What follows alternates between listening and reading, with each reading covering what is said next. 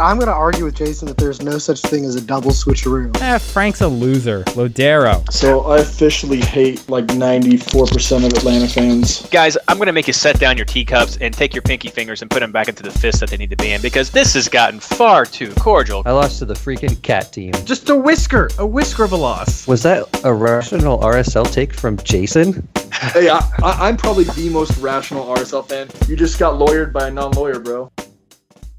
Hello, MLS Fantasy Managers. You're listening to the 2019 Round 12 preview episode of the MLS Fantasy Insider. This episode is brought to you by the Friedel Koch and Hudson Employment Agency for those who need a second chance. Uh, wait, no, no, no. Uh, actually, uh, brought to you by MLSFantasyBoss.com and the amazing subreddit community of r slash fantasy MLS. I'm your host, Reed Connolly from MLSFantasyBoss.com, and tonight I'm joined by co-hosts Michael Denton and Blaine Riffle. How you guys doing? Doing well. I'm good. Good. Glad to have you all here on this uh, wonderful Monday evening, as we're so used to getting these podcasts cranked out to hit these Wednesday double game week deadlines that have just this just the staple of leading up through and a little bit after Gold Cup. So it's intense. I hope everyone listening's been enjoying it. I know I'll do a little bit of apology for some of the the content not making it out to MLS Fantasy Boss uh, all the time, but uh, yeah, we're we're hit by it too. So I'm trying to keep the most important things coming out, most crucial. I'm going to have all the charts out this week. But thanks everyone who uh, keeps up with it, and thanks for everyone on Twitter and Patreon who who is so supportive with all this and, and still sending in questions. And by the way, send in questions. I want to know your fantasy questions. Email them, tweet them at me, send them to me for for the articles and the and the podcast. We want them. But thanks so much, guys. We've got another double game week episode for you. This one's a doozy. So let's jump right in to start talking about round eleven, so we can get it all in perspective. How'd your teams do this week, Blaine?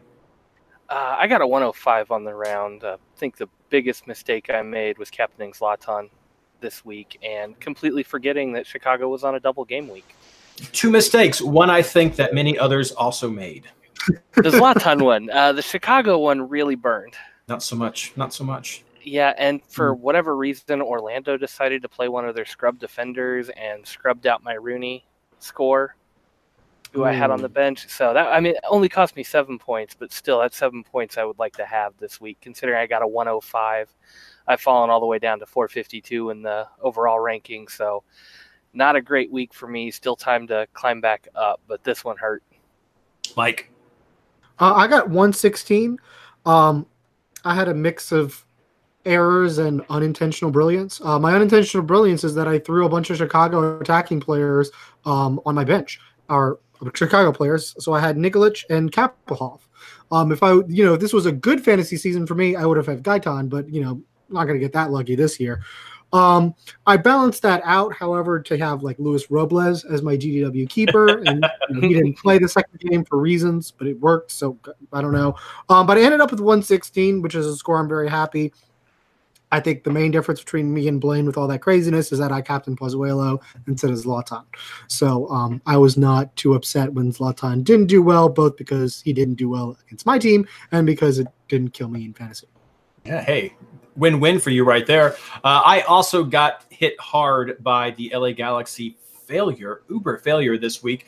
A 127 overall, so not awful. Uh, pretty much stayed around the same. If you were looking to have some significant increases this week, you were mostly looking for like a 140, 145 and higher. I even saw some 170 scores out there. So congrats to those of you who sent me those on Twitter. But 140s and up uh, tended to be the place where people saw movement. Uh, below that, if you especially if you didn't hit into maybe that around that 130 range like i said i got 127 uh, i i don't remember exactly what my round rank was last week but it was roughly the same so not a lot of movement in that range. Uh, but yeah no uh, la galaxy big hit for me. I had polenta and i had giovanni dos santos uh, so that was a hurt. And then i had captain Zlatan. Hey, Jonathan Dos Santos. Uh, sorry, yes, sorry, Jonathan Dos Santos. Yeah, the the wrong the JDS JDS. I mean, this year I might have had John Giovanni Dos Santos. 'cause- it's a throwback. No, and then I had the, the Zlatan captain, so that did not work. Uh, I did bring in some Chicago coverage as well. I was thinking about who I wanted. Did not go with Gaitan, but I brought in Katai when I saw that he was starting. I was worried about him maybe splitting games, so I got 22 out of him, my highest scoring player there. And then my Brad Guzan Keeperoo worked out for me, so I just let that ride. Um, otherwise, pretty solid, solid around there. I had Kappelhof, had Martinez that I- who I brought in. Uh, wish I had. I almost brought in Villalba, but I went with Martinez. So, but just happy with that. Robinson did well. Lovitz did not do well for me with Montreal, but like you, Mike, I, I can't really be unhappy about that. He didn't get an assist, but Cincinnati got a win. So, yeah, I'm good with that. I'm good with that. But uh, not the worst week for me. Uh, maybe for Blaine, but not the worst week for me, except when we look at the head to heads. Look at the head to heads. Uh, Mike, you beat Jason Morris 116 to 109, so pretty close game right there. Blaine, you lost to Mito from Fantasy Football 24 7, 105 to 124. Uh, and then I also lost to Older Goaler 127 to 139. So uh, most of those are actually pretty pretty close. I think we can see a lot of people, even in our experts league, struggled some this week. Several of them did very well though. Uh, so our top points. Oh man, this kind of hurts. This kind of hurts. Bobby Warshaw, top points, 159 in the head-to-head league this week. Congrats, Bobby. Now I gotta say, I'm wearing my boss gear tonight, as some of you may have noticed in the YouTube land. Part of this is is because I'm trying to work on getting the content put out when I got home and just started right at it. But I also watched the latest instant replay play, and Bobby was looking pretty sharp in his his jacket and, and and nice shirt and everything. So I didn't I didn't want to be upstage tonight. So trying to look sharp, having the boss attire on. But yeah, Bobby Warshaw, 159 points, pretty pretty tight this week. Um, Ryan Anderson still leads the head-to-head league, eight. 0 and 3. Sherry was so close, but I think she got a draw this week and she's 7 1 and 2. So not not quite uh, being able to overtake Ryan just yet. Then over in the Patreon League, uh, I lost that one pretty close, a little bit closer in that one as well. But uh, River Schoolkill with nine one and one still leads the way. Uh, FC Star Fox, I believe, is second right there. So the head to heads have been really tight. I hope everyone's having fun with those this year. If, if you're playing fantasy and have not tried a head to head, I really encourage you get some of your friends together, uh, get some of your office mates together. The head to heads are, are really fun. And if you want to make your own little maybe homebrew draft system, head to heads I think are a pretty cool way to do that as well. Uh, to, to still use that fantasy scores and, and just make it work. But it's really fun. I really like it. Uh, Reed, do you know which one of us is um, in leading in the head-to-head out of the three of us? uh, I don't off the top of my head, but I assume that since you're asking, you're eager to share. I don't know. I was just curious. I mean, it can't be me, right? I mean, I'm just terrible at this game. It can't possibly be me. It's it's probably your son. it should be my son. yeah, it's. I know. I, I just looked at it and it's me. I'm amazed by that. We we suck. Why are we doing this podcast? No, that's not at all. I mean, we got the all the extra time radio guys in this week. We got the Patreon people in, and and now I mean we're here to play for the Patreons, but we got to we had to go easy on these. Uh, it, no, it's funny because our head-to-head is actually like insanely close. Because like the second pl- place person has seven wins, or the third place person just has seven wins and no draws, and I'm in 17th place with five wins. So that just shows you how many people are close to 500. It is, and that's what's so fun, I think, about the head to head, because I know that the overall points sometimes you can feel. We've talked about it the last several weeks. Uh, if it's if it's uh, worth playing, or if you can still make up for it, or just whatever your your your pros and cons are for going. And, and I and I can get how when you're looking at the overall table, that might seem like a big hill, but the head to head can can easily can easily change. Ours has it because it's very competitive, but I see other head to heads and talk to other people with head to heads where leads have changed back and forth. Uh, in previous years, we've had some leads change back and forth as well, but we upped the ante with the competition. So uh, it's it's it's crazy. So I really do encourage people to try those head to head systems. It's a lot of fun. Uh, but enough about that. I preach about that all the time. Let's talk about our round 11 fantasy takeaways as we're getting ready for uh, this round 12 talk. So remind us where we came from, guys. Most surprising fantasy moments from round 11, Mike. Um, for me, it was LA Galaxy getting zero goals over the entire double game week. Um, I mean, with New York City playing better defensively, uh, that was a possibility. But I mean, you figure still at home with New York City on a cross country trip, Galaxy going to get something. Um, and especially against Columbus, with, Columbus struggling, I think they've only won one out of their last seven, and this was the one, and they lost three nothing. I think a lot of that had to do with Jonathan Dos Santos getting hurt early in the Galaxy game, but I think some of it is is a little bit more concerning, which is that the Galaxy's offense has been one dimensional this year, just getting crosses into Zlatan and hoping Zlatan does Zlatan things. And for the most part, this year Zlatan has done Zlatan things, but um, it came to a stop this year, and he only got five. Or this this week, and it, it came to you know ugly results for the Galaxy. The Zlatan dimension. Blaine, what about you? Yeah, um, we always talk about the elusive double clean sheet, and we had two of them this week with Atlanta and Chicago. I, I mean, if you loaded up on defenders there, you cashed in big. Um, that never happens. That we get, homes. yeah, and I mean, these were two defenses that are hit and miss on the right week. They've got a couple of players that you might think about bringing in. So for these, for it to be these two teams getting the double clean sheet with the way the season has gone is just astounding. And that's one of my takeaways. I'll go ahead. Well, you know, I'll wait for a second. I'll uh, I'll bring that up at the proper point of the show. Uh, I agree, Mike. I think the LA Galaxy blank has to be the most surprising uh, result of the round. I know so many people were looking at Zlatan for that captain armband and maybe even had three LA Galaxy players like myself there. I'm going to add the win for FC Cincinnati. Maybe that's just me personally. A big surprise with the coaching change, firing, everything going on. Uh, having that win just meant so much. So that was a big surprise for me. And that five goal Chicago game, Blaine, you mentioned the clean sheets, but five goals for Chicago. Oh my gosh, it's like they got Calvo, and now it's and now it's just woo, fun fun times. Um, which I just I just realized my Calvo's on a different team now, so that totally messes up with my dream team based on on actual three player rule. So uh, that's that's not going to work anymore. That's, sorry, that's I, I, forgot about that. Uh, but yeah, no, it's uh, five goals just out of nowhere and against uh, New England. So yeah. yeah, unfortunately, the New England gift isn't going to keep giving, or at least at least may not give quite as much in the weeks to come um, with them getting rid of Friedel and today getting rid of their uh, general manager. Um, so I don't know if they're, they're New England's going to be quite as generous, but I still think there's someone we can probably target for fantasy purposes. True, and uh, that's it's that that's going to a good way to lead us into our fantasy takeaways. So just keep rolling with that. Yeah, I mean, we saw a lot of turnover in MLS this week. I mean, last week we talked about Hudson being fired for the Rapids. That hasn't changed anything. They're still conceding a lot of goals and um, scoring a lot of goals. Uh, but FC Cincinnati fired their coach. Uh, immediately got a win against Montreal, which, as we said, was a, was a surprising result. I'd picked um, some Montreal defenders, thinking, "Oh, that's a sure clean sheet." And nope, they they gave up two on the, you know, coach bounce or whatever that is. Um, and then New England fired their coach Brad Friedel after conceding five to the Chicago Fire. So um, there's rumors today that Bruce Arena is going to take over in some capacity for the New England Revolution, um, maybe just as a GM, maybe as a GM and coach. Um, so we'll see how how that turns up.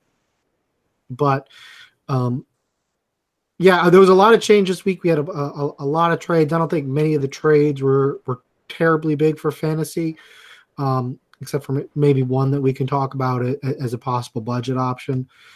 But yeah, I mean, I think there's going to be. It'll be interesting to see how those teams do under new leadership. Uh, I mean, I think we've talked a lot about Friedel being very negative, especially last year with the Lee Nguyen situation, uh, and that just not going well, and, and and then most importantly, just not bringing in good players. Uh, this past week, New England had like a four million dollar transfer just go fall through because the player was like, "Nope, don't want to go there," and I mean, who could blame them?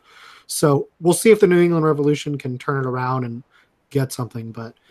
Um, I mean, I think for like takeaways and you know the, all that going forward is maybe we're seeing you know especially for double game weeks i think home is getting a little bit more stable and that's coming back into play blaine Yeah, I think a lot of your fantasy takeaways come from this transfer market. And Mike said there's not a whole lot of fantasy implications, but I see a few huge ones going forward. Colorado has been get on record pace for giving up goals this season. They went out and traded for Abdul Rwatubyaye. Uh, finally learned how to pronounce it, and he's out of Kansas City. um, uh, 22 year old center back from Rwanda showed a lot of athletic ability, little bit needs a little bit of work on decision making, and then they go in Lalas Abubakar from the crew, and then go after Lewis from New York City FC, and they ship out Benny in this process. I mean, that's a team that is really making some changes, trying to right the ship. Um, two two younger center backs coming in with the way they've been giving up goals, if they show any type of uh, stability together, this could be a team that's been giving up two to three goals a game that get, cuts it down to one. Um, that means, and at home, that could be even better. So that means the goal scoring threats we've seen there are going to, could dry up against them. That may be one of those teams you don't pick against. Um, Kansas City, I think we saw in the last month and a half or so, has been averaging giving up 3.5 goals a game.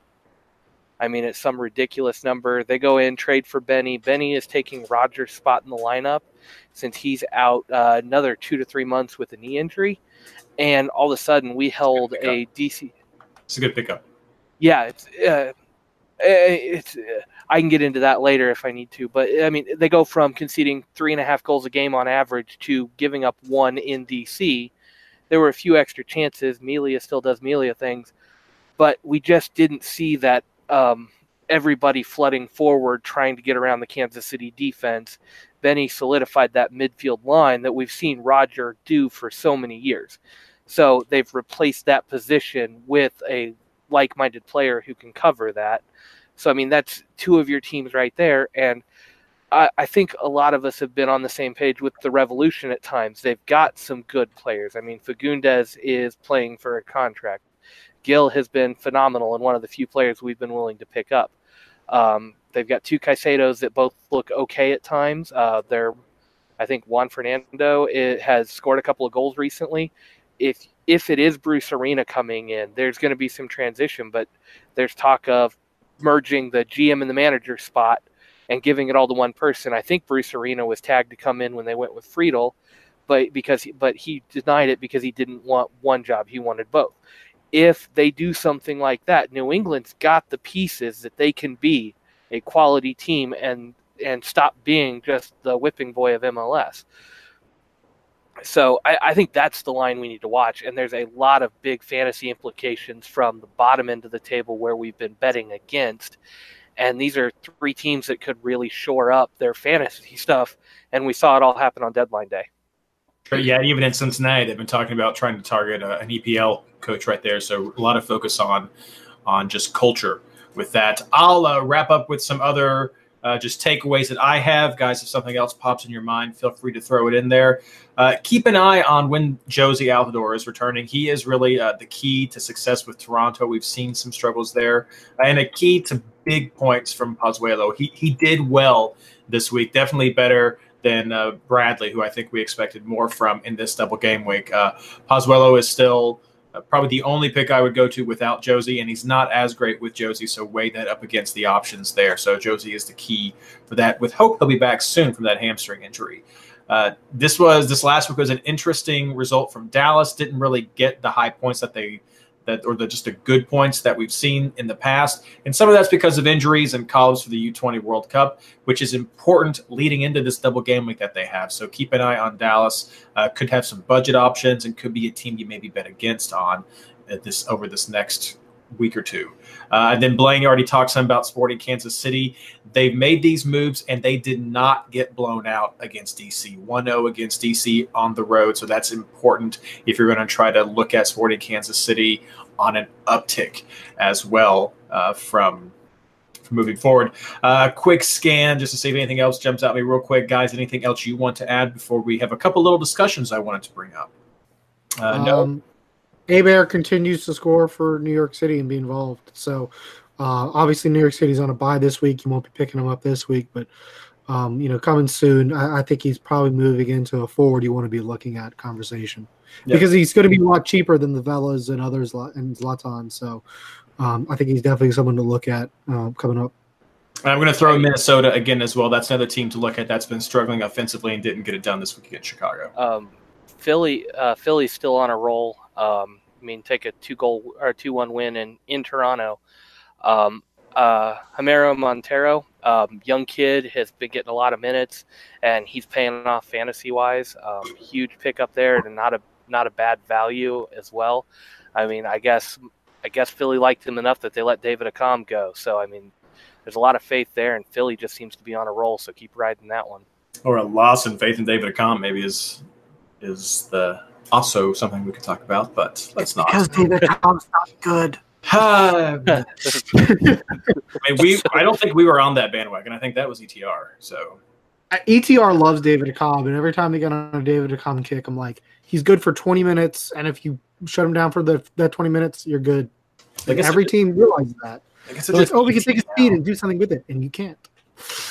All right. Well, there's some takeaways to go into this fantasy double game week for round 12. Uh, it's a double game week. That's the biggest takeaway to, to go into here. But before we get to our housekeeping and our round 12 recommendations, uh, a quick little aside to talk about a couple of things. Uh, first, you guys mentioned this a couple of times during our conversation just now. Has the landscape changed for who fantasy managers should consider as as teams to bet against and bet for? Who are those teams right now, if any? Blaine. Um, I think I covered it quite a bit in the transfers when I covered transfers. Like you're still betting against New England until they hire a coach. Uh, their defense is still kind of hit and miss. Uh, San Jose on the road is another one that you can bet against on the defense a little bit. But overall, the league's tightening up a lot right now. Um, the sporting thing was kind of an aberration with some injuries. As they get guys back, that's going to stop being a thing as much. Um, I still don't have a ton of faith in that t- in the defense at times with all the injuries, but still, uh, but yeah, I'm I'm having a harder time, and especially this week, picking against teams just based on who they are, and I see a lot of upswing from those. So yeah, I think the landscape is changing, and teams are just they're they're there to surprise you. So going all in on one of these teams you're expecting to have a bad week is a recipe for disaster. Mike. Um, I don't think there's any change. I I, I take a different uh, approach from Blaine. I, I don't think anything that the Revs or Colorado or FC Cincinnati really scares me long term until they can show me consistently. You know, being excited for one week and playing a good game when you're at home, which is what Cincy and the Revs did.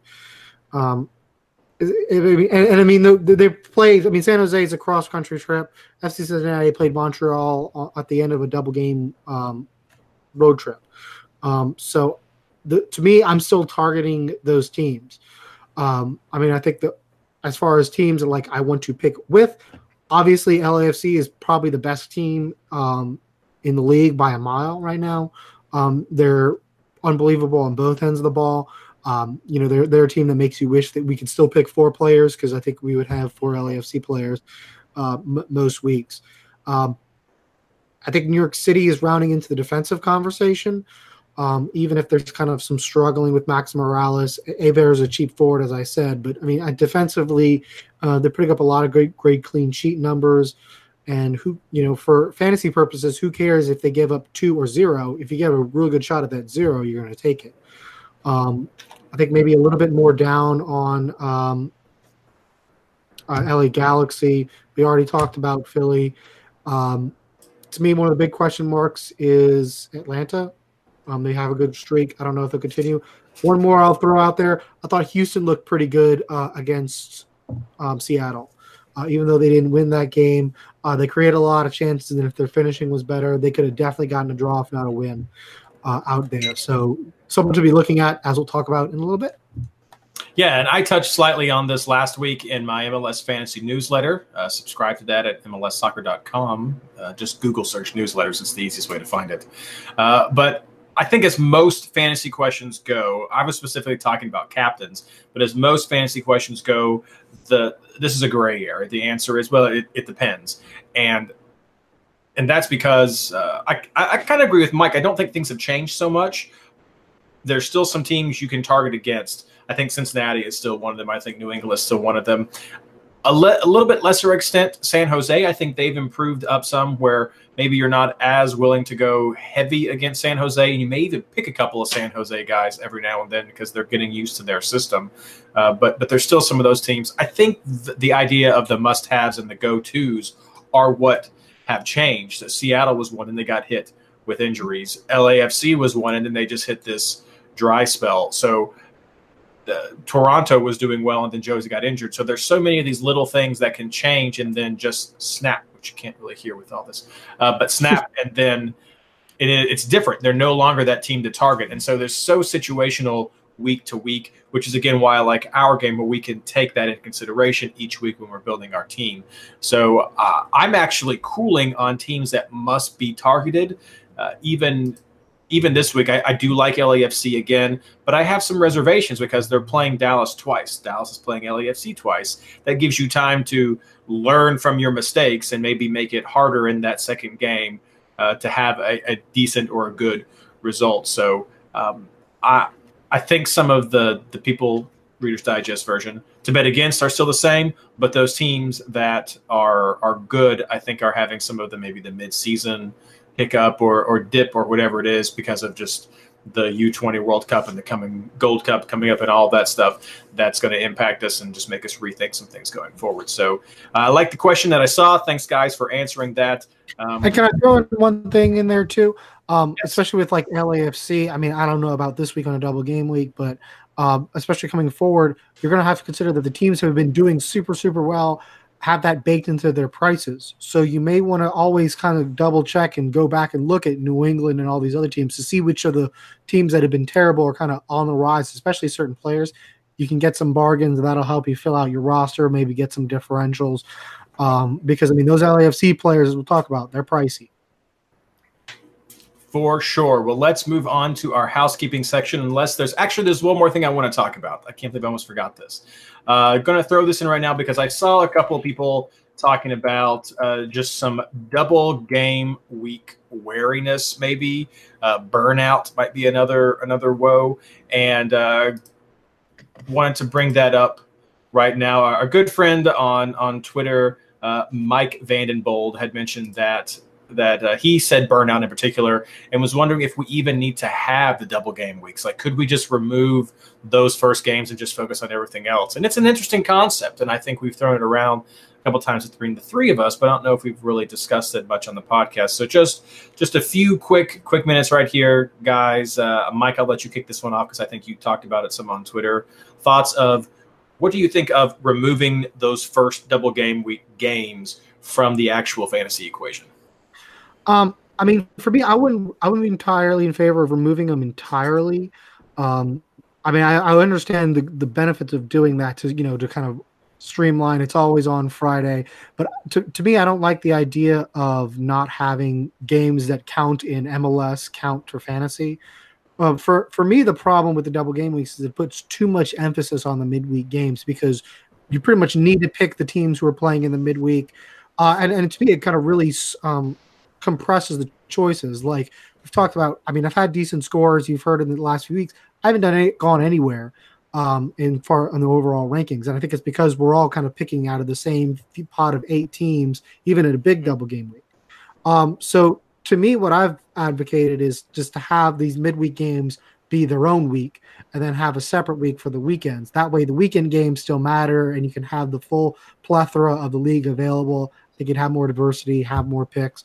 Um, and it, it is to me it makes more a lot of sense because we put so much emphasis on these midweek games which is the exact opposite of what the league does. You have a lot of coaches rotate. I mean we'll be talking about atlanta and Bar- vancouver. Atlanta's already said you know garza and parker uh, i'm sorry nagbe and parkhurst aren't even traveling. They don't care about that game as much. That's a game they can blow off. But we as fantasy players have to put undue importance because of how important it is statistically for fantasy points. So to me, I think in making it more in line with the regular game is to have midweek separate from um, other game. But I mean, I absolutely agree. It's it, it causes a problem, and I know this year is going to be a lot worse than maybe next year because the schedule is condensed because MLS is trying to change the start and uh, stop times of the league.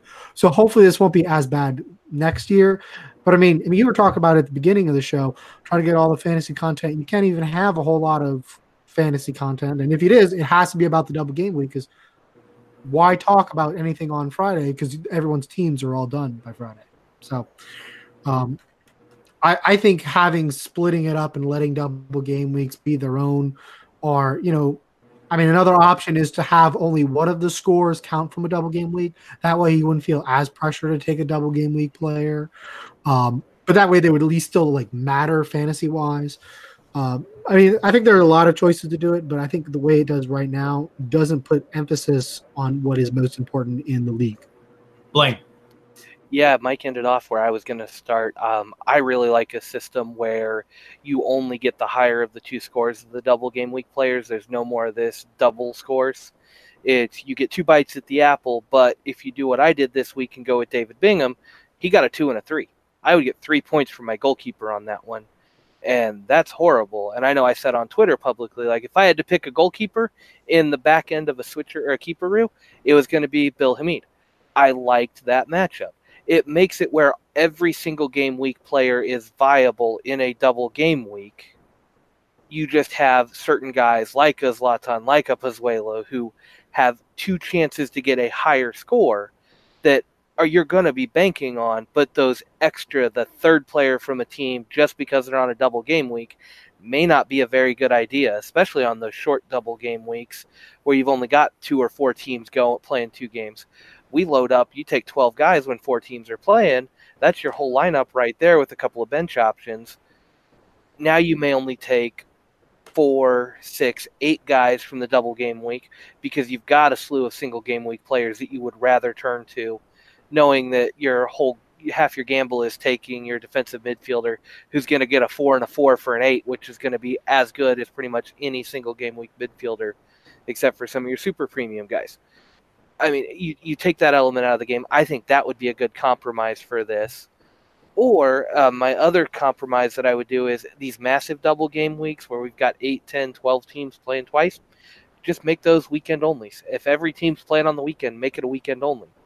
But when you've got two or three teams playing that double game week on a Wednesday, it's not so bad. You don't feel the roster crunch to jump in and take all those. The smaller weeks are a little more manageable because yeah, right now we have to have everything done by Wednesday at about uh, seven Eastern, and then we don't get a break, and it's kind of sit back and watch for the weekend and see what happens. There's not really any roster shenanigans or anything like that, and it does take a lot of the fun out of the game. And and it really doesn't emphasize watching a whole lot of the league. I mean, uh, you know, my fantasy interests were really intense on Wednesday, but during the weekend I was like, oh, I guess maybe I'll watch Seattle Houston. I don't really need to. I mean, the only reason I watch it is like because both those teams were on a double game week this week. you know, I mean, right. I, I, mean, if the point of fantasy is to drive the interest in the league, you know, obviously we want more people watching midweek games. But we also want more people watching those big national broadcasts on the weekend. So mm-hmm. I, I think there's a lot of reasons to, at least for you know Ben and all the people at MLS, to sit down and take a look at it.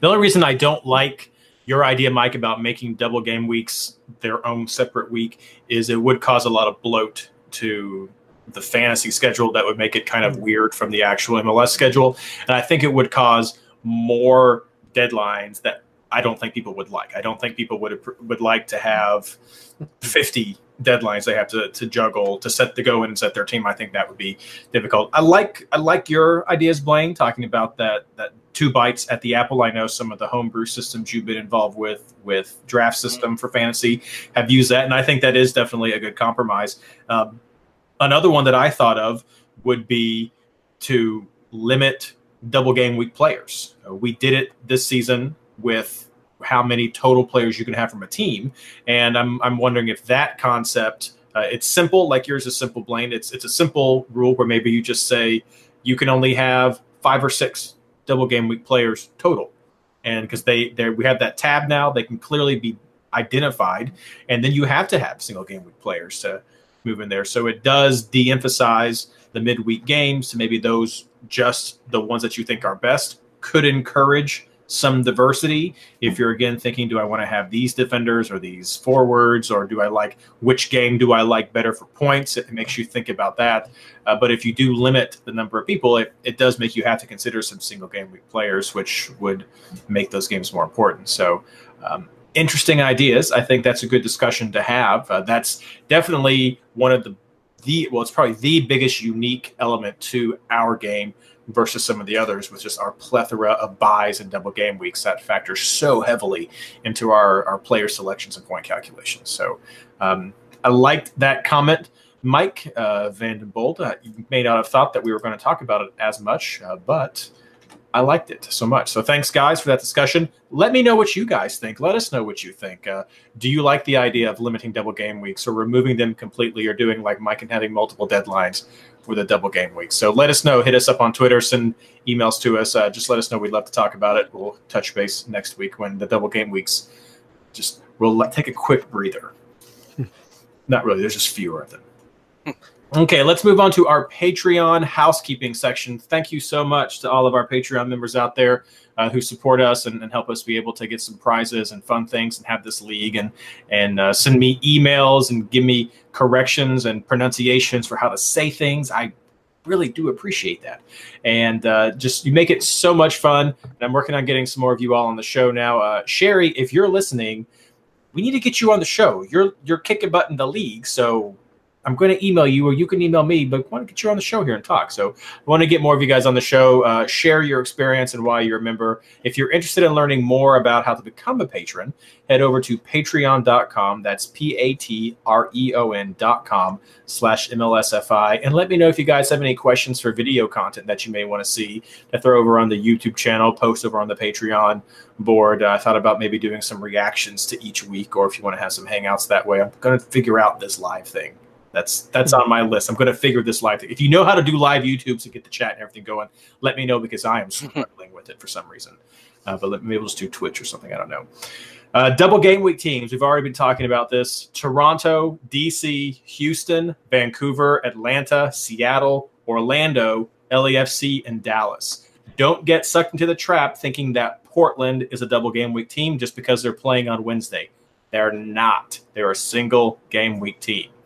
Of those teams I just mentioned, DC has a double away game, Atlanta has a double away game, and Houston is the lone double home game team. Everybody else splits.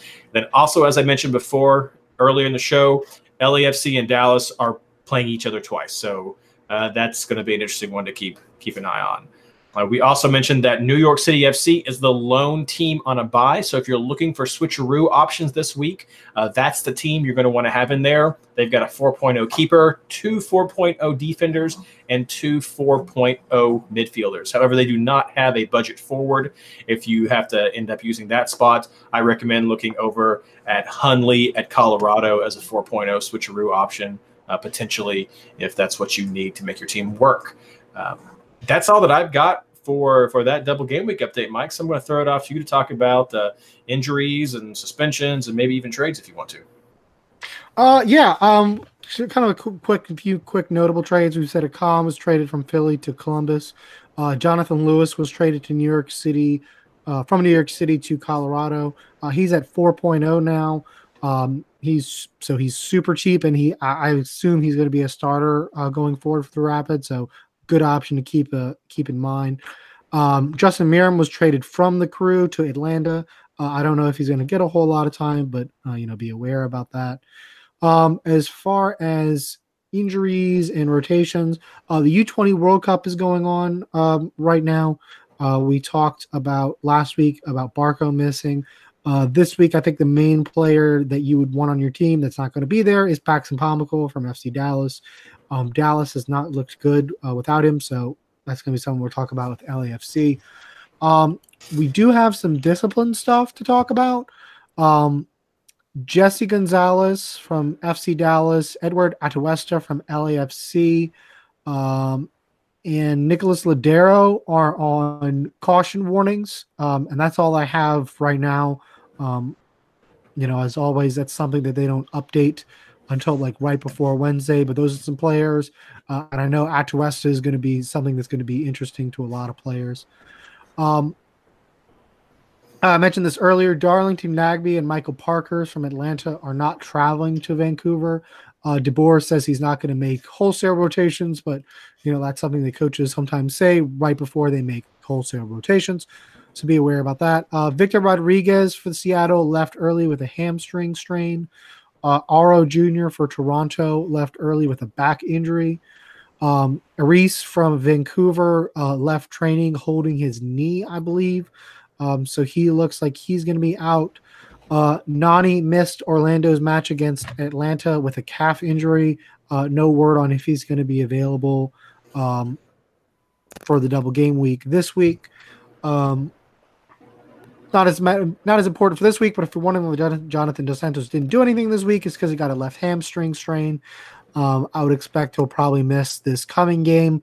Uh, speaking of Galaxy players possible to miss, uh, Zlatan may be looking at a suspension for putting his hands to Sean Johnson's neck. Um, that was covered at instant replay.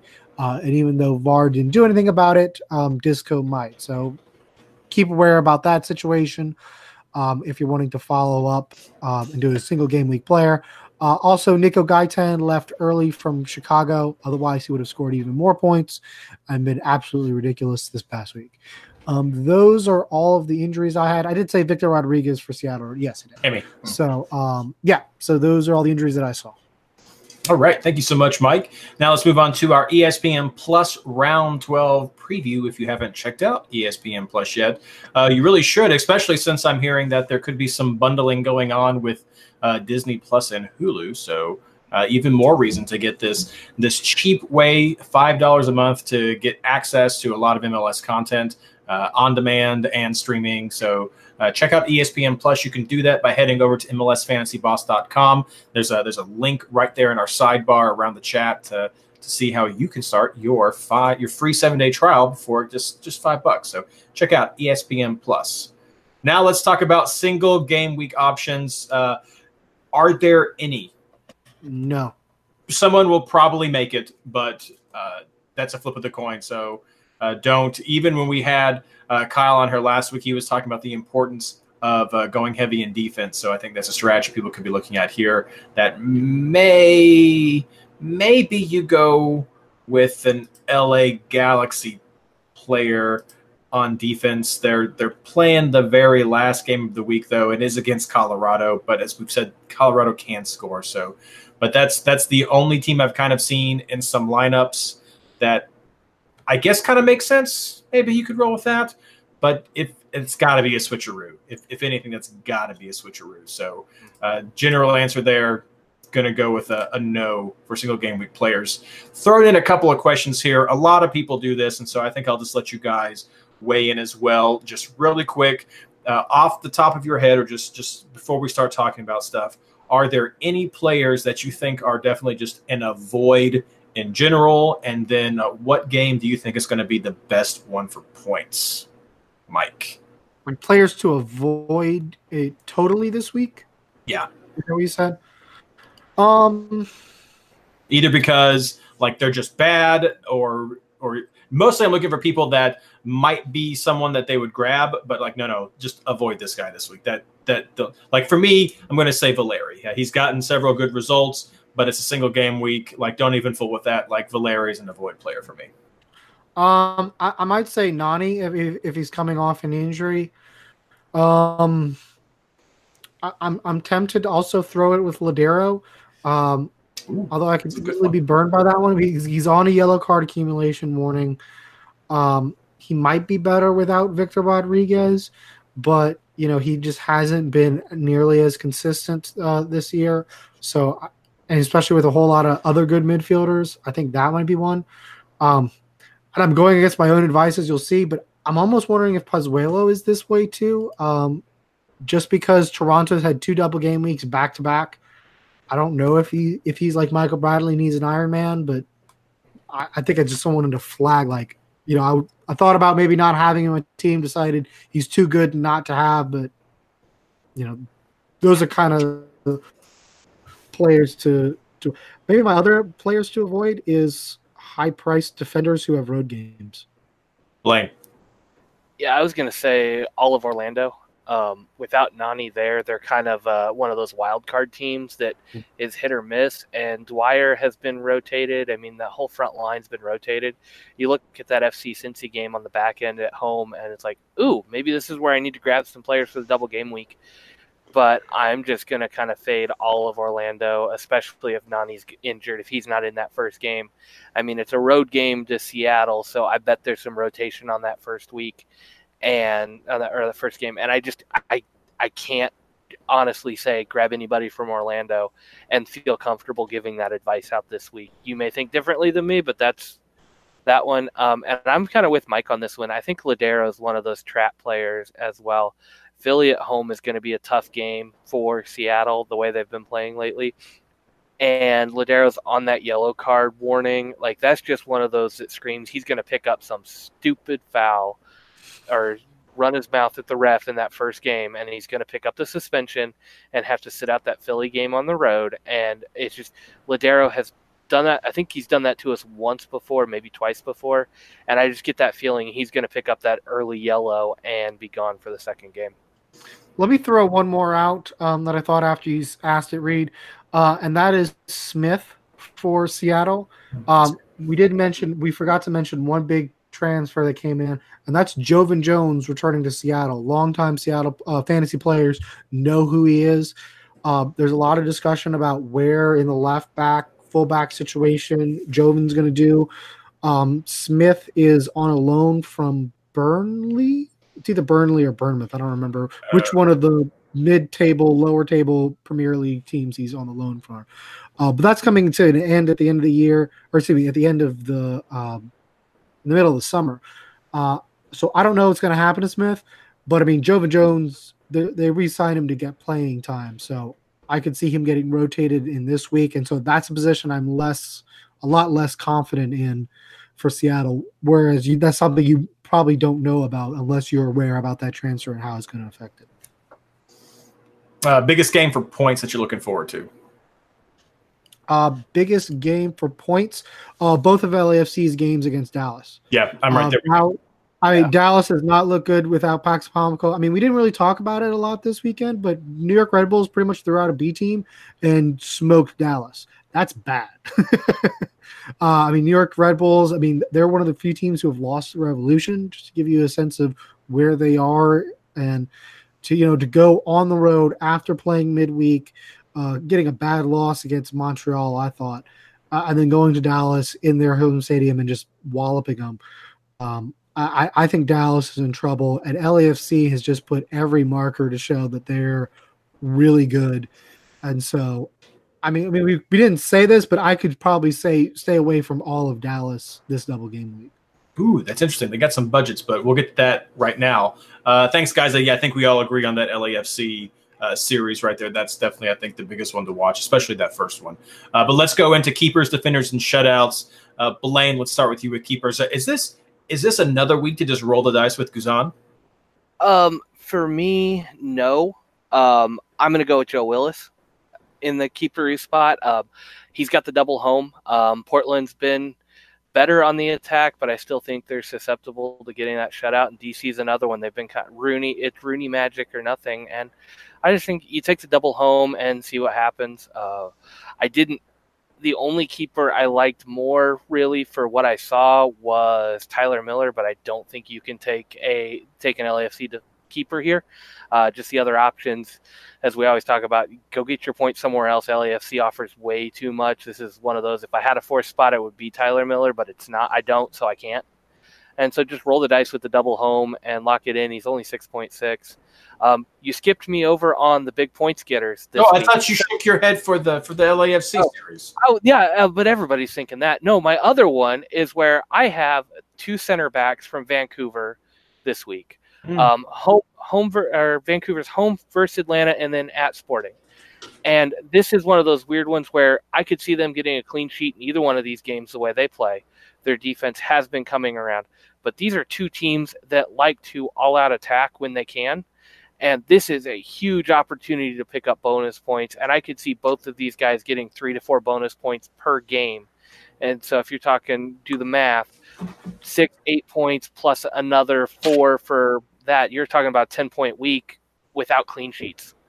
Um, huge for me here, and I will I will take that risk. And so I'm going to roll with both uh, Doneil Henry and Erik Godoy this week, and just see what happens. They're a little pricey, but I like the way this one matches up. And then throwing Beitashour in is the other one. I think you do need one LAFC defensive unit here or piece here, and Beitashour offers a lot going forward as well as getting some of those defensive points. All right, for those of you watching on YouTube, I just got up to let my dog in because she was scratching at the door because apparently she is also very interested in MLS fantasy player recommendations. Uh, Mike, So same have a very- questions. Um, I have a very different team than Blaine as far as uh, defensively. Um, I went with Frei um, in goal, um, mostly because I'm looking at that Seattle or Orlando game as a pretty good uh, shutout possibility. Um, I'm just not sold on Houston, and, and with Portland and DC's offensive form, I'm not quite as sold as go all in. Whereas, especially in, and this is going to be a theme, I really like Houston offensive players and LAFC offensive players. So that's where I went this week. Um, and I didn't like the Seattle offensive players as much. So I also have Kihi. Uh, we talked about about Smith um, having the issues with Joevin Jones. Um, so I, I like Kihi's chances. Um, I also have a Vancouver defender, but I have Adnan or Adnan. Um, he's six point seven. Uh, I think he's got that. He may be taking PKs. I don't know. Uh, but especially with Atlanta, I, I suspect rotating heavily with the cross country trip and a much more important game against New York Red Bulls uh, uh, at the weekend. I think that's a sneaky pick. Um, but I didn't want to double up. Um, I, I don't see either any of their defenders being great uh, bonus point chances. So I I dropped in uh, Lundkvist from uh, the Dynamo. Uh, he's only 5.2, seems to be a consistent starter. So I'll get the chance on the Houston double home uh, points. And then on my bench, I have Zavaleta. Um, he's four million, and he started the last two games. I think with the injuries to Auro. so he's cheap. Maybe he'll get me something. Um, and I, I, I think home at DC, you know, for the reasons Blaine talked about, I don't think that's a terrible shot. And then I think RSL has kind of really struggled on the road, so um, not a bad uh, choice as far as I'm concerned. You know, especially four million on the bench, can't go wrong. Yeah, I really like that Zavaleta pick. Uh, I'm torn myself with uh, goalkeepers because I have the same concerns about the Houston defense. It's not been great when you look at the the point scores and the three round averages. It's the point totals. It's it's not fantastic with Houston. Uh, I'm kind of up in the air between Willis and Miller. Myself, uh, I'm not sure about what Dallas can do, and so I do think LAFC is okay. And then I'm willing to to just go with a couple of attackers and then have Miller be my defensive coverage right there. Uh, though I'm also going to throw out Dallas here because I know Mike, you had said like maybe even no Dallas. Uh, right now, I've got Hollingshead sitting on my team because he's had some offensive sparks uh, with some people missing. He may play uh, some more. I know he didn't get a full 90 last time, but uh, Gesundheit, whatever say for coughing. Um, but I've got Hollingshead in because he has some interesting offensive perks, uh, make may get some bonus points. So he's cheap at six point eight. I've also got Kihi. I do have the same concerns, especially uh, with with Joevin Jones maybe coming back. And and last week, uh, Smith rotated during the double game week, so he could be a likely one to rotate again this week. Um, I also have a non from Vancouver, especially with that Atlanta rotation that that could be good right there. Though I do still have Robinson in my team, so uh, we'll see. I think having someone from Atlanta might work, and maybe Guzan could be it. Uh, Vancouver is still such a weird team of when they score and when they don't score, and just when pieces fall together right there. So. Um, And, and Robinson is a player I would really like if I had the money, but he's 8.3 right now, and I am broke.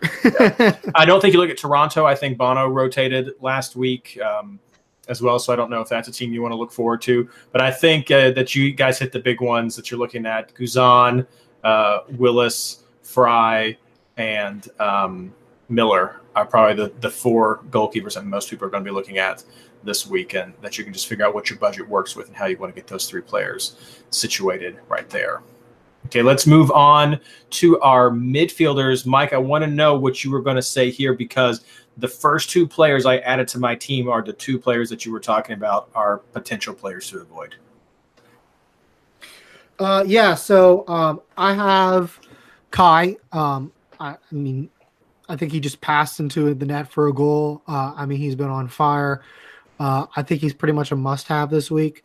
Um, doing a little bit risky on the yellow card accumulation, but uh, I have Atuesta as well. Um, he's been very consistent, and, and I don't think Dallas is going to be as strong as an attack going forward. That Atuesta is really going to be needing to pick up yellow cards in order to do his defensive duties. Uh, also have Pozuelo. Um, that's one just to look and see what's going on um, in the in the rotation, and you know we'll we'll see what happens. But I mean, he's just put up numbers too good, even though he had that bad game against Atlanta, um, which makes him pause a little bit. Um, you know, he still got a six the next game, still put up 14 points in a double game week overall. So, um, I, and I think you'll get see more of Jozy this week too, uh, especially if you get some time with Jozy against RSL. Um, I, I, was not impressed with RSL's defense against Colorado. Uh, I don't know Colorado's offense isn't that bad, but I mean, come on, you should do better than that.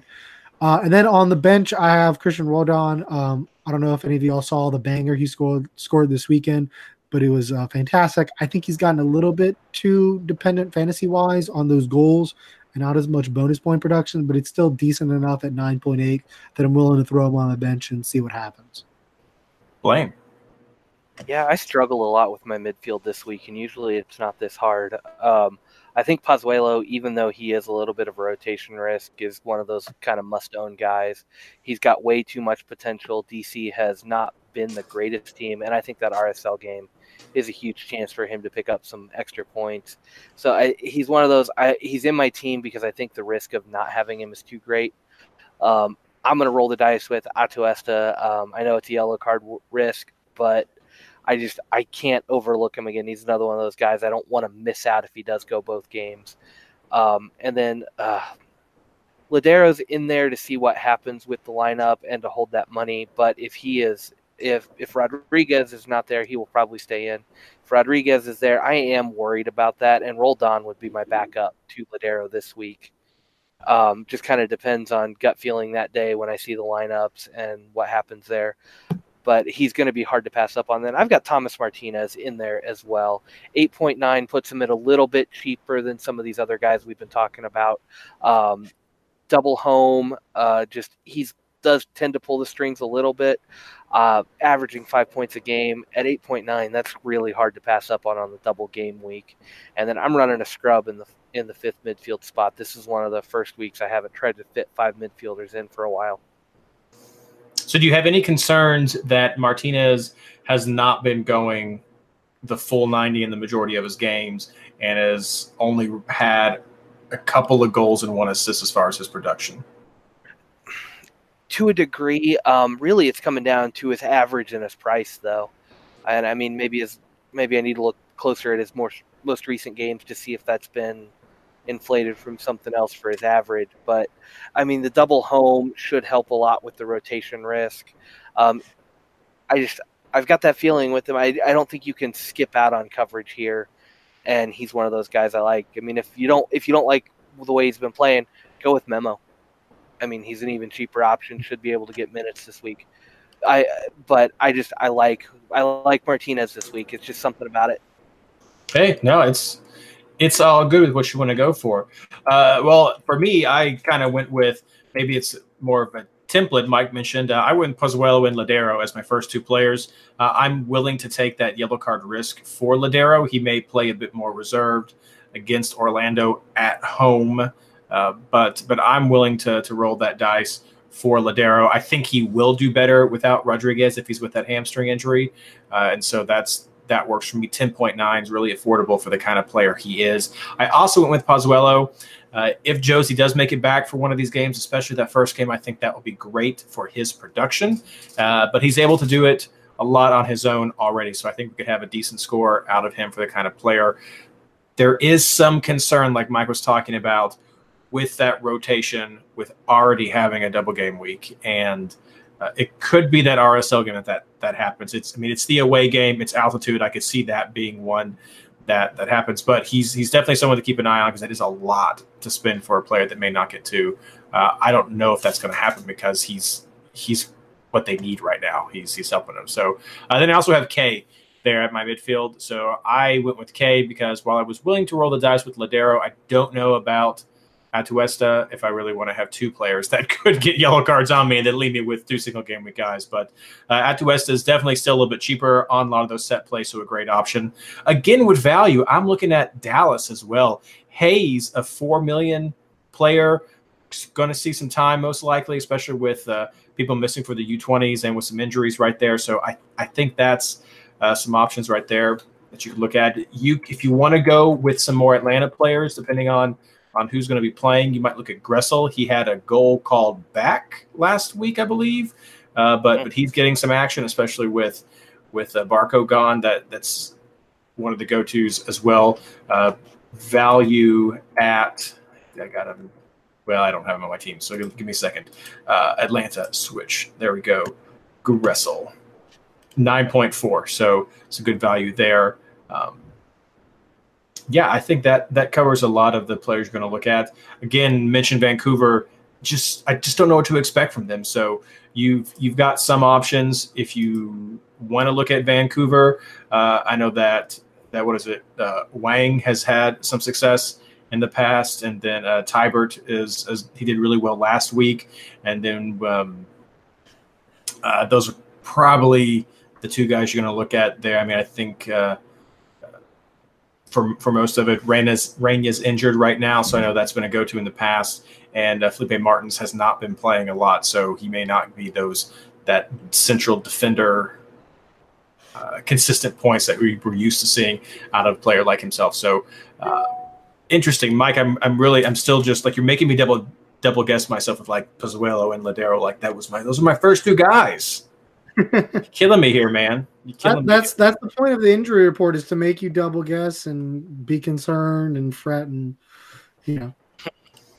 All right. Well, I hope that gives some options for people at midfield. Always a fun. This is always my favorite segment of, of the week. Let's talk about forwards, Blaine. Yeah, um, Vel is obviously first guy in the lineup this week. Um, just yeah, um, I do like Altidore. He's got a green dot next to his name again. I'm going to be watching that lineup closely, but I mean, if he starts that first game, I'm going to expect him to probably play both. Um, he, they're too reliant on him for goal scoring at times, and yeah, uh, double game week. I think he's showing that he's one of the best forwards in the league still, and can't miss out on that. And then I've got Elis in here. Um, this is really a toss up between him and Manotas every week, but I think Elis has been a little more consistent lately. So I'm going with him up there. That's why I've only got four midfielders this week. This is a huge budget crunch to put on my team with uh, it looks like 34 35 million up here on my three forwards so yeah that's a, I think those are the three best options this week elis has got the double home again portland and dc dc's got a good defense but coming off of a uh, coming in the second game of a double game week and a pretty big road game down to the Heat in Houston. I think it's going to play well for Houston this week. Mike. So um, obviously, you start with Vela. Um, I think he's a must-have. Uh, and then I went with Manotas over Elis. Um, you know, it's one of those we've talked in the past about the Houston uh, roulette wheel, and you know, so I, I don't think you can go wrong either one. Um, I'm going with Minota, so you should probably go with Elis because usually whoever I pick, the other one is the one who scores. um, but to protect myself a little bit on the bench, I have Quioto. Um, he's kind of been getting some substitution um, minutes for injury, so nothing like great. But I'm poor and I needed a sub. Threw in, you know, at seven million Quioto. Maybe he'll rotate in. Maybe he'll, you know, hit someone for a goal. We'll, we'll see what happens. Uh, for me, I went with Vela and Elis. Uh, I think Elis is the guy to go to. Though, if you're looking for some other options, uh, I have Villalba on my bench right now in, in the switcheroo. Uh, I don't know what I think about that. It's a double away game. Villalba was the, the better player last week, so he's, he's got some of that positive form going for him. Uh, but you might also look at Montero. He's got a a goal in, in each of his last two games, maybe also an assist two weeks ago. But he's on some good form. Played almost 90 minutes Uh, played 90 minutes one game, almost 90 minutes second game. Could be set to go 90 in both of these uh, games for Toronto or for Vancouver. Toronto, jeez, for Vancouver. And again, if Atlanta's going to rotate, that could be good for Montero there. And then traveling to Sporting Kansas City, uh, it's still not the A defense playing. It's still not the A defense. So maybe maybe some hope there for a good uh, bet on Montero. 8.3. That's a lot of value for a Ford. Um, the same reasons about Martinez, of which keep me away from Rooney. He's he's a lot of money for a double home game, uh, even with some weaker defenses with Toronto and Houston. I just I just don't like that a lot. Um, and then we're always going to have to talk about Ruidíaz to see if, if he's going to be an option there. Without Rodriguez, do you like Ruidíaz as an option? Um, I don't, I don't know who you were asking. Um, Ruidíaz, Ruidíaz is coming off an injury. He got subbed off early. I don't know how much faith I have in him. I mean, he's a, still a good player. Um, but I mean, honestly, that's part of the reason I didn't go with Montero. I looked at him, but he got subbed early in the last double game week. Um, so maybe because it's a double home, well, we'll see him both games. Um, but I mean, you know, in the last double game week, he only played one minute against LAFC. Now it's LAFC, and they were probably more than happy to just not score against LAFC. But um, I mean, he is an older player, so that, that's my concern against Montero. And it's similar with Ruidíaz or Jozy Altidore. You know, if the injury status coming into double game weeks, I just don't know what's going to happen, and I'm always worried about them becoming a single game week player. Because usually, if they become a single game week player, maybe their worst situation is that they get subbed off early in the first game and then sub off, sub in late, so that way I get the price deduction in that second game. All right, let's talk about captains then. Mike, who do you have? Um, I have Vela. Blaine. Vela. I'm not sold on Vela. Okay, let's hear it. I'm I'm not sold on Vela just because of that double Dallas game, and and I feel like that gives a team the opportunity to adjust to what the it puts pressure on on the successful team to see if they want to double down with that strategy or their their normal game plan or try to switch it up and it gives the the I guess a team on the short end of the stick. I'm assuming that might be Dallas with some of what they're missing this week and they're playing away first.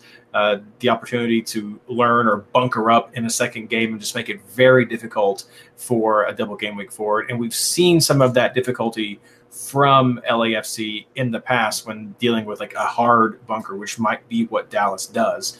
Uh, so I don't know if Vela is the for sure go to captain.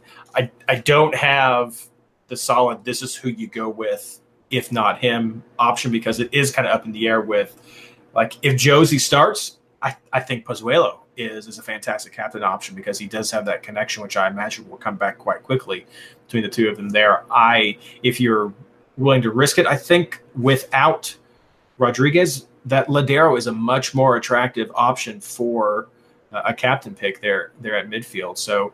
Um, those are two other guys that I'm really thinking. Even though I know Mike, again, this is why what you said was was just weighing on me so much because I'm looking at those guys as captains. This might even be a time to go to defender again. I mean, we saw that a couple of weeks ago with that. So maybe even somebody like Adnan comes in and gets a PK and and scores that, or, or Kihi does something crazy and gets a goal. So uh, I just don't know if Vela is as sure. And for me, it's just the the ability for Dallas to react to LA in that second game.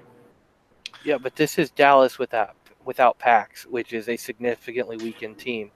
For on is, on the offense, but it's but what happens if Dallas just bunkers up? Uh, LAFC shown time and again this season they can break down the bunker, and they've shown um, they can fail against the bunker. But even in the chances where they, I mean, the games where they had the bunker, they were generating chances. Um, you know, I mean, the the game against Chicago was not a bad game. They just it just didn't happen to score. Um, and I mean, I don't know that Dallas's defense has been good enough even on the road. I mean, remember they just gave up three to the New York Red Bulls, and that was a tired Red Bulls side coming in. Um, I, I, mean, I, I, I mean, when is the, when's the last time we had a Dallas clean sheet? I, I don't, I don't even remember. Um, but I mean, that that team hasn't been a bunkering team so far. You know, it's not like Vancouver. You know, that's you know, we're just we don't really have no interest in scoring goals. For sure. I mean, Vela does have. He's got a goal assist. Single digits five times. Do what? Broke up a little. Vela has only gotten single digits five times this entire Mm-hmm. year.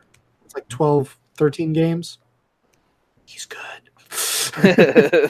We said the same thing I mean, about Tom I last week. Not doing Vela is a major differential play because everyone pretty much is captaining Vela. So if you're not going to do Vela, that's a differential.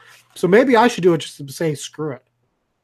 Maybe I should put that as a poll on Twitter. Should Michael pi- pick a crazy team this week? Just to Oh, you could do happens? it. Just does does Mike Captain Vela? But all right. Well, I'm just throwing that out there. I like to give options for people. So if you don't want to feel locked into Vela, that's my argument. I feel Counter like we should say, a lot. let me say one thing in favor of FC Dallas because this week has a really interesting switcheroo situation. I don't know if you mentioned LAFC and Dallas don't play on Wednesday; they play on Thursday.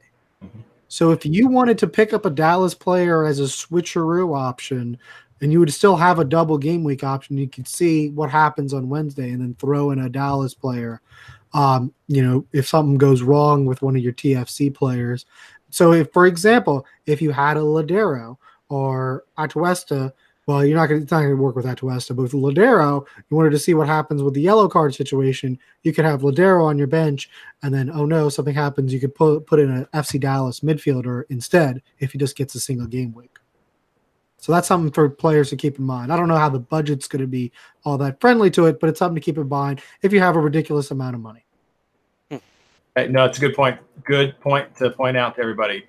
All right. Well, again, I hope that that gives people options to consider as you're building your double game week team for Wednesday. Those games start at, uh, let's see, I wrote it down here just a second ago. Where'd it go? Ah, uh, those games start at 8. I had it. It was right here. I just add all these notes now. It was supposed to be so. There we go.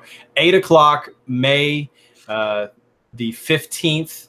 Toronto versus DC kicks all that at eight. It's this has just been a train wreck. You guys missed it. I, I'm going to edit it out, but I had a whole train wreck at the beginning of the show too. So, whoo, whoo. Uh, but so so important. Hope you guys have some options. Uh, that's all that we have for the show tonight. Let's get some plugs in here. Blaine, um, nothing from me this week.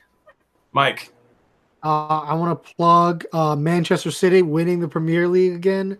Champion, champion. I'll I'll save you from my singing. did you how how are you doing in uh in the Champions League? uh, uh, not well, but I hope the team that beat us wins. I'll put it that way. That's that that that's a cup. That's a giveaway to you, Reed. Enjoy that. Thank you, thank you. I appreciate it. Liverpool win, I'm be pissed. I'd be more mad because you don't belong there. Dang it! It's a handball. oh, Uh, and of course, again, you can check out everything. What was that? I hate you, UEFA. It's okay. It's okay. You can check out I'll everything I have over at MLSFantasyBoss.com. The uh, ELO charts are already up. There will be the form and difficulty charts posted this week as well. Uh, check out, I'm sure the Behind the Numbers article will be there as well as this podcast. Uh, won't be on the radio this week. Doesn't usually happen with the big double game weeks because of everything that happens on the Wednesdays. Uh, but do look for the MLS Fantasy newsletter that I have. You can subscribe to that through MLSsoccer.com. Just Google search for MLS Soccer newsletters and subscribe to the fantasy there. And please send me questions if you want to have uh, anything answered in the article or on this show. Uh, send us your questions through Reddit, send it to us on Twitter, uh, email, anything. Just let us know. We're happy to answer any questions that we get, uh, as long as they're legit questions. So, so no weird things. Uh, and Star Wars we is answer legit questions. We will do weird questions too, yeah, sometimes. But thank you so much, everyone, for listening, and good luck.